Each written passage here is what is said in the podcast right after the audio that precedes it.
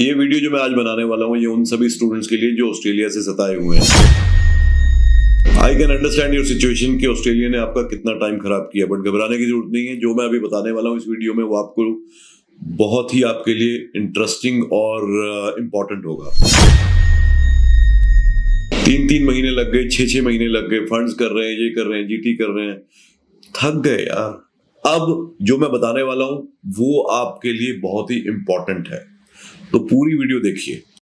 हाँ जी दोस्तों, मैं Amit Kaushal Jupiter study broad consultant Chandigarh से and thank you so much for giving so much love and support to my previous video जो कि मैंने कल बनाई थी, जो कि specially you know I made it out of frustration because as a consultant I do feel के students have to undergo so much of you know कितना काम, कितना ये डॉक्यूमेंट वो डॉक्यूमेंट और बार बार मतलब उसके बावजूद भी प्रोफ़ाइल थ्रू नहीं हो रही और थ्रू हो गई तो फिर वीज़ा में दिक्कत आ रही है। सो उन सभी स्टूडेंट्स को या तो जो अभी रिसेंटली या पीछे रिफ्यूज हो गए हैं ऑस्ट्रेलिया से, या फिर जिनको ऑस्ट्रेलिया ने जीटी पे मना कर दिया है कि आपकी फ़ाइल नहीं लगेगी, बिल्कुल भी निराश होने की ज़रूरत नहीं है, आपके लिए एक गोल्डन अपॉर्चुनिटी है। दो तरह के स्टूडेंट होंगे जो ऑस्ट्रेलिया ने जिनको मना किया होगा रिफ्यूज हुए होंगे।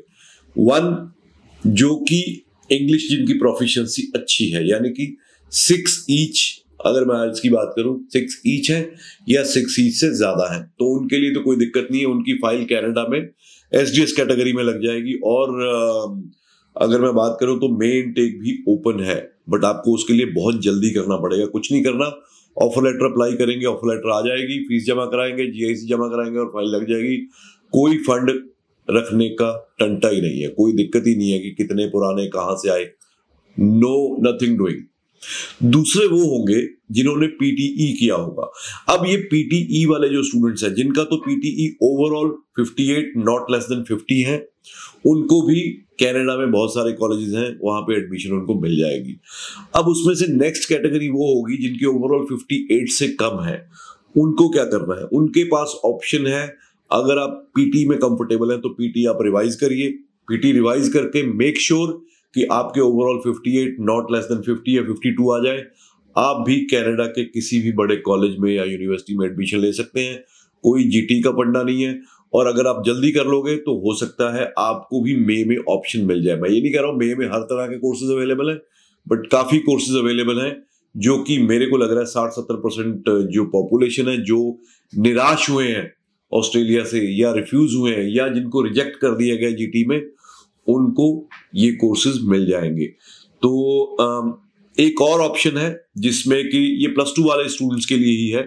प्लस टू आर्ट्स में की है प्लस टू कॉमर्स में की है, या प्लस टू नॉन मेडिकल में की है मेडिकल वाले इसमें नहीं है।